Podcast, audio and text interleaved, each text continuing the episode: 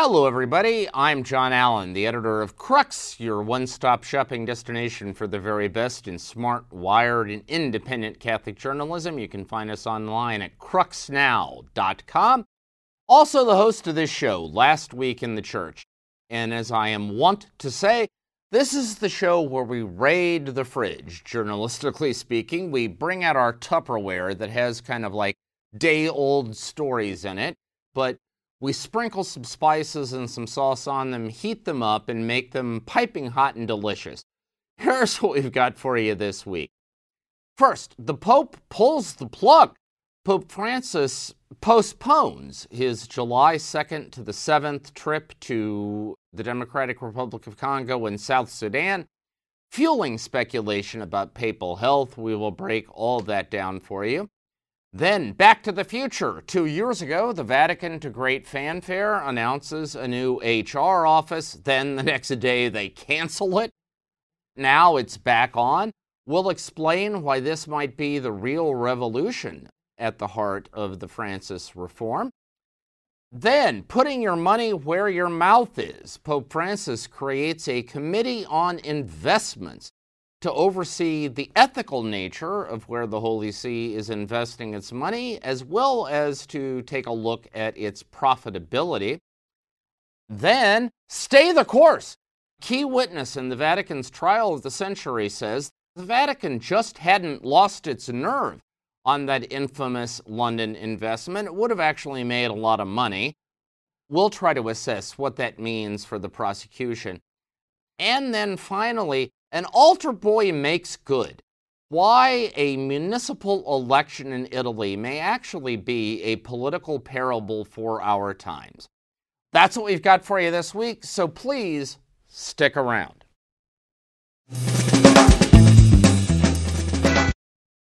All right, well, listen, happy Tuesday, everybody. Happy Tuesday, June 14th.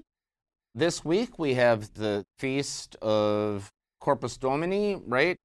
and always a great moment for the Catholic Church. The traditional procession here in Rome that was annulled the last couple of years because of the COVID pandemic is back on. It was anticipated that Pope Francis would participate in that procession, but now it is widely expected that that's not going to be the case. And this, of course, in the wake of the Vatican announcing last week that the Pope's scheduled July 2nd to the 7th trip to the Democratic Republic of Congo and to South Sudan, both places the Pope has said publicly for a long time that he wants to go. That trip has been postponed indefinitely because of the Pope's ongoing health issues. Now, those health issues have to do with osteoarthritis in his right knee, which has made mobility very difficult for the Pope and has sort of constrained him to use a wheelchair in most of his public appearances recently. Now, the fact that the Pope has called off a trip right before it was supposed to happen, like, you should know that like preparations for this trip were well underway. In fact, journalists who were going to be traveling with the Pope, including my wife, by the way, were busily trying to get their yellow fever inoculations and, you know, make preparations. And then out of a clear blue sky, it's announced this isn't going to happen. Now, this just doesn't happen very much. Popes generally do not schedule trips and commit to them and then set the machinery in motion to prepare for those trips only to pull out at the last moment. It's not quite unprecedented, but it's very unusual. And so the fact that this has happened has fueled another cycle of speculation about the Pope's health. Now, we've already talked on this program about some of that speculation. We've talked before about those who believe that after the Pope's colon surgery last summer, there was some kind of undisclosed serious condition that, you know, may jeopardize his health. More recently, we have talked about how the fact that he has announced a trip to L'Aquila in central Italy in late August, where he will be visiting the tomb of Pope Celestine V, the last pope to voluntarily resign the papacy before Benedict XVI, has fueled speculation that maybe he's getting ready to step down. Obviously, the fact that he has pulled the plug on this trip to Africa has exacerbated all of that. But, you know, before we get too carried away, let's just make a couple of basic points. First, at least according to the Vatican, at least according to official statements, the problem the Pope is experiencing right now is a problem in the knee, which is painful and limits his ability to move around, but it is not life threatening. And according to reports, the real problem here is that Francis just stubbornly doesn't want to have the surgery that most doctors would suggest is the appropriate remedy for the situation. Apparently, when he had his colon surgery last summer, he had a bad reaction to the anesthetic. And recently, in a closed door session with the Italian bishops, but this is Italy, so obviously it leaked out, he told them that he would rather resign than undergo another operation. That was reportedly a joke. But in any event, it indicates the unwillingness of Pope Francis to undergo another surgery. Now, the thing about it is, what medical experts say is that the surgery he needs now on his knee is actually a lot less complicated than the colon surgery he had last summer. It wouldn't even require a general anesthetic, it would just be a local anesthetic, and it's basically an outpatient procedure. Now, there would be a recovery time, but the recovery would be fairly brief. It would be painful while he's doing the physical therapy needed to be able to support himself on his new knee. But it apparently doesn't take very long. To date, Pope Francis has insisted on dealing with this problem basically by applying ice packs to the knee taking painkiller medicine, having some anti inflammatory injections, and then also the idea of just basic rest, right? Elevating the knee and not putting too much weight on it too often. While the Vatican claims all of that has resulted in some improvements, it's obviously not improved enough for him to be able to take this trip. We will see if Pope Francis knuckles under and agrees to have the surgery. What are the benchmarks? Well, the benchmark is the Pope has another international trip scheduled for the end of July. He's supposed to go to Canada from the 24th to the 30th of July. And that trip is keenly anticipated because of expectations among Indigenous persons in Canada that the Pope is going to deliver an apology for the abuse of Indigenous children in church run Indigenous schools and potentially also move the ball on the idea of reparations for the indigenous, in addition to the idea of opening the church archive so the exact number and the identities of those indigenous children can be established. The Pope clearly wants to make this trip. The open question is whether he will be willing to do the things necessary to make that trip possible. We don't know. All I can tell you is stay tuned. What I can also add, however, is that speculation that the Pope is either dying or getting ready to resign is just that speculation. Could be true. I mean, Pope Francis is legendarily a pope of surprises. One never knows. But there is no present indication that either of those two things is in the offing. Let's remember that the Pope already has two more trips scheduled for September. He's supposed to be going to Kazakhstan in the middle of the month and then Matera here in southern Italy towards the end of the month. And so, whether he would actually quit before those things happened is anyone's guess. So, my advice don't get too carried away by rumors and gossip and speculation stick to what we actually know. And what we actually know is the Pope has apologized for the cancellation of this trip, vowed that he intends to make it at some indeterminate future date, which doesn't exactly sound like a Pope who's on the brink of walking away. All right, second up this week, Back to the Future. So, in 2020, on a Friday afternoon, the Vatican put out a statement announcing the creation of a new Human Resources Office in the Secretary of State and calling this a key moment in the process of reform launched by Pope Francis. The next day, Saturday, the Vatican put out another statement saying, whoops, this actually isn't a firm thing. This was just an idea that was presented to the Pope. No new office has actually been created, and the Pope, in due course, will decide what to do with it. Now, at the time, we all saw it as one of the most epic flops in the history of Vatican communication. So here we are, two years later, and it turns out there actually is a new HR office in the Holy See, or at least the Vatican hasn't retracted it yet. Okay, they announced it last week, and what, four or five days have gone by, and they haven't yet said, no, this isn't actually happening. So, for all the world, it seems like there is a new HR office. The relevant difference would be that two years ago, the idea was that HR office was going to be located in the Secretariat of State.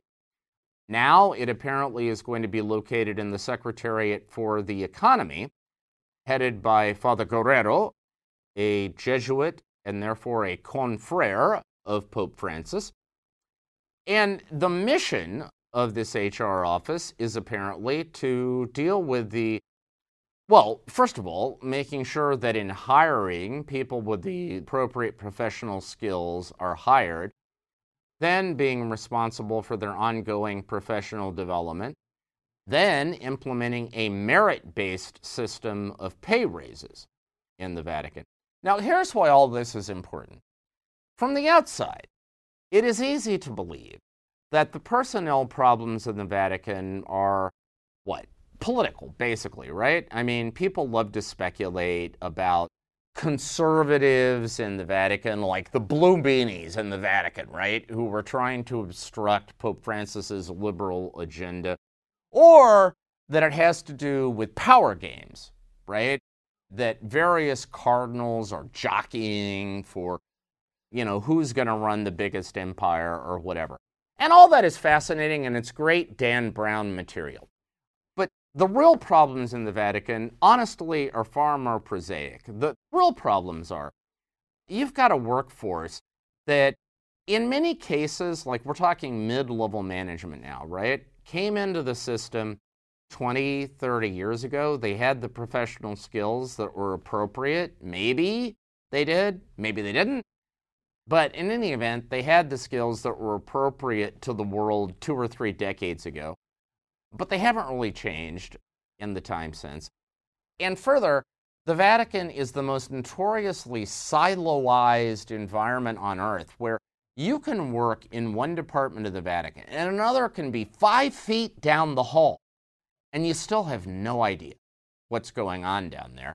And in fact, they may be working on something that actually intersects with what you're working on, but you have no idea that's happening. And so you're either working at a minimum, you're duplicating resources. Sometimes you're actually working at cross purposes. I mean, I remember very well a time when the Congregation for the Doctrine of the Faith brought out a document on ecumenism on a Tuesday, and the Pontifical Council for, at that time, the Pontifical Council for dialogue with other Christians, brought out another document on a Thursday that directly contradicted one another. And the thing of it is, the people in those two departments had no idea that the other department was working on these documents, right? Now, this new HR office is theoretically supposed to solve all of that. It's supposed to promote uh, communication across departmental lines, and it's supposed to prepare people in a future for a future in which the Vatican has a reduced workforce, and therefore people have to wear multiple hats. They have to be capable of performing functions for multiple departments, which requires a much broader skill set. Now, we don't yet know if that's going to work, right? Because that's a pretty ambitious job description. But if it works the way that Father Guerrero described it in an internal memo to the heads of all Vatican departments, if it's serious and it actually delivers on its promise, this could actually be the most critical reform step that Pope Francis has taken to date. Because the thing of it is, ladies and gentlemen, the Vatican is going broke. Okay? It's hemorrhaging money. And a good part of the reason that it's hemorrhaging money is because it is carrying a payroll that is wildly in excess of its resources. They're going to have to trim that payroll. Reality, at one point or another, will force them to take that step, which means the people who are left are going to have to be nimble. They're going to have to be agile. They're going to have to be smart and they're going to have to be adept at performing multiple functions. And the only way to achieve a workforce like that is through a serious HR operation dedicated to ongoing professional development. If that's what we're going to get, that, folks, is a genuine revolution. We will see. All right, putting your money where your mouth is. So, as regular viewers of this program know, uh, the Vatican has of late been gripped by a scandal involving a 415 more or less 415 million dollar investment in a piece of property in London on which the Vatican is reported to have lost about 200 million dollars. So like they put up 400 million, they lost 200 million, they made no money whatsoever and in fact absorbed a significant loss. Now, in the wake of all that, Pope Francis, as part of the ongoing reform in the Vatican, has created a new committee on investments.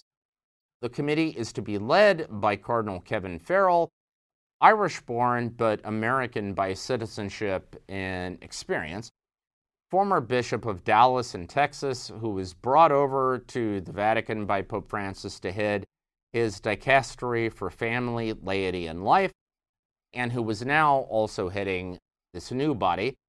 The other four members of this body are all financial professionals. From the United States, we have John J. Zona from Boston College, who is the head of their endowment and, in effect, their investment activity. They're all people like that. And the mandate is to ensure A, the Vatican's investments are consistent with its ethical teaching. And secondly, the Vatican's investments are responsible and reasonably profitable. Now, you know, as with all of these purported reforms, the proof will be in the pudding, right? I spoke to one senior Vatican official this week who told me that he doesn't have any problem with the people who have been named to run this thing. But his question is, and I'm quoting here, are they going to be able to get control of the loot? Because the issue is most, most of the Vatican's investment portfolio at the moment is controlled by the administration of the Patrimony of the Apostolic See, APSA, which is basically the central bank of the Vatican. It was actually created after the Lateran Pacts in 1929 to invest all the money the Vatican got from the new Italian state as compensation for the seizure of the Papal States.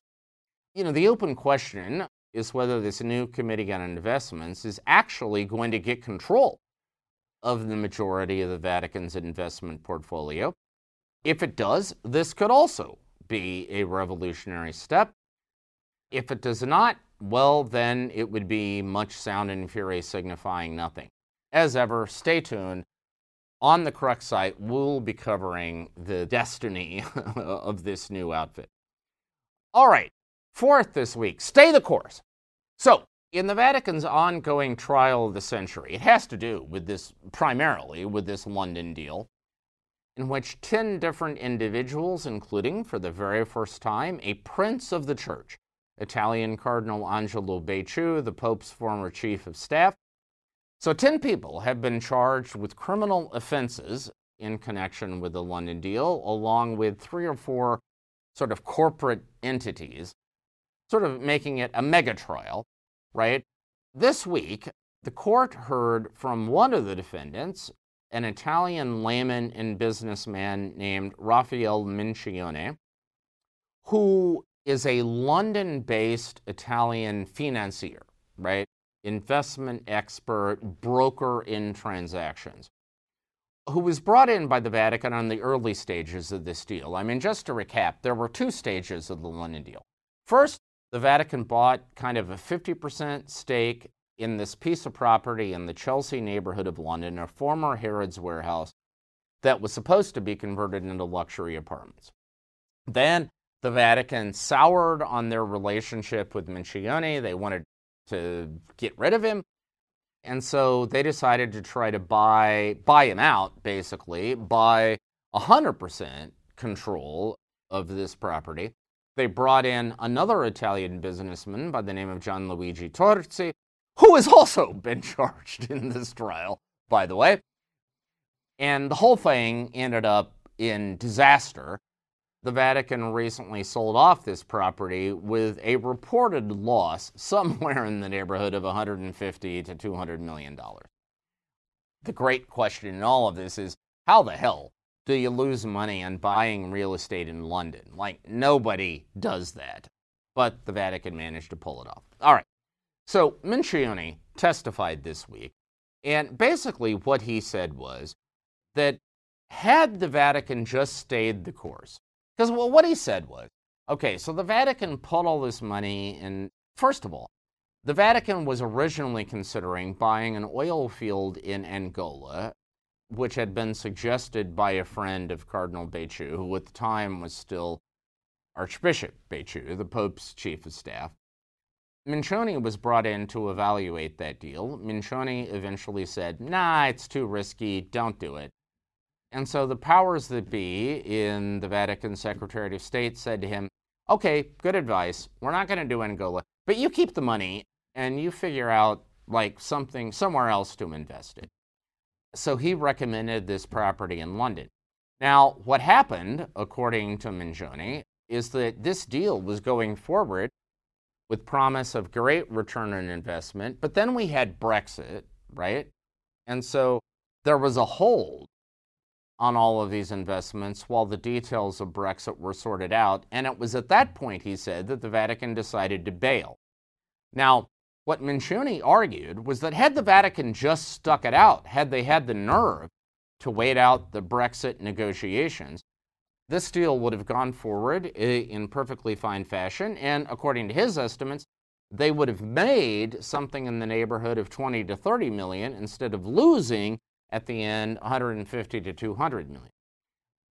You know, who knows? I mean, I'm, I'm not a financial expert, but what I can tell you is that Mincione's testimony builds upon the testimony of earlier witnesses, all of whom have said that it's fine to blame lower level officials for the way this played out. But the truth of it is, the big ticket decisions about this deal were made by the higher ups in the Secretariat of State. And it's really sort of in their lap, I, I, suppose, to absorb the blame for whatever went wrong. In other words, the argument would be this isn't really about criminality, it's just about bad judgment. And, you know, we'll see what the court makes of all of that. All right, finally, this week, an ultra boy bank's good. So, most Americans, most people outside of Italy, probably know the city of Verona as the setting for Shakespeare's Romeo and Juliet. Today, it is a mid sized city of about 260,000 people.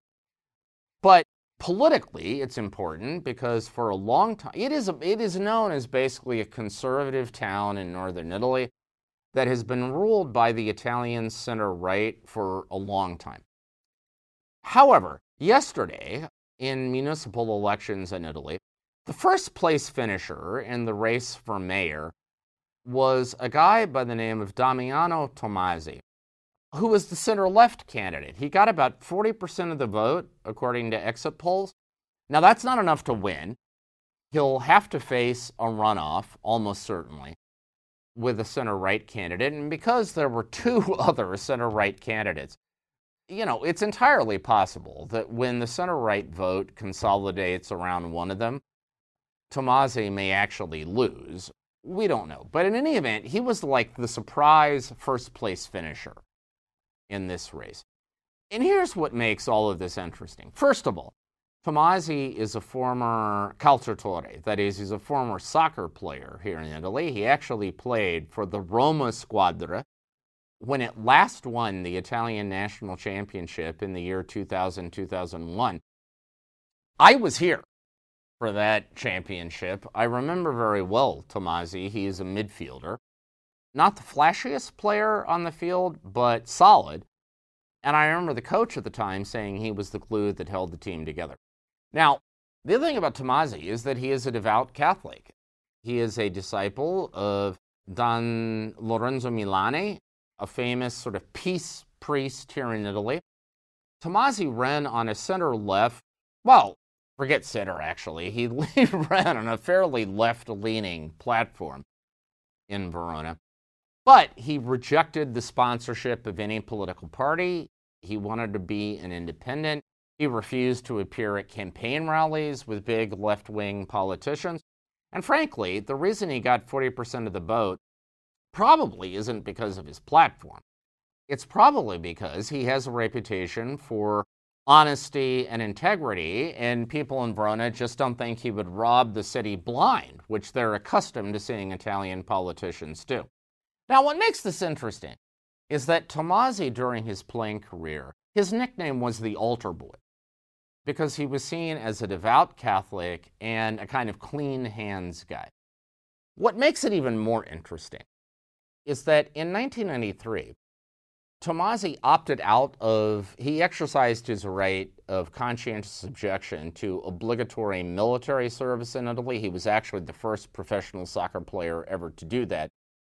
He ended up working at an Italian Catholic TV network called Telepace, which is sort of the EWTN of Italy. And he became like the personal aide, like driver and factotum to Don Guido Todeschini, who was like the mother angelica of Telepace. He's their most watched personality. And ladies and gentlemen, believe me, he is nobody's idea of a liberal. Okay? And yet, when Tommasi became a candidate for mayor in Verona, which, by the way, is where Telepace is based, they're based in Verona, Todeschini gave him what amounts to an endorsement. Todeschini, who is now 86, said of Tommasi, he's a decent young man. He's transparent and he's committed to others. And he said it would be a source of pride if he were to become the mayor. Now, think about this. Here is a far left social justice Catholic who is being endorsed by a kind of hard right, doctrinally orthodox Catholic. And why? It has nothing to do with politics. It's the fact that the guy is decent, he's honest, he's kind, he's generous, he respects the people around him. Those are the basic qualities that make for leadership. And to me, in a terribly polarized time, in which sometimes it seems that ideological divisions are what are going to kill us. The fact that you have a guy who, whatever his ideology may be, can nevertheless inspire admiration across party lines simply because he's a good egg. I don't know. There is something inspiring about that. We will see how he fares when the runoff occurs, but nevertheless, it's a great story. That is our show for this week. Thank you for being with us. We will be here next Tuesday, same bat time, same bat channel. In the meantime, have a fantastic and blessed week, and we will talk to you again soon.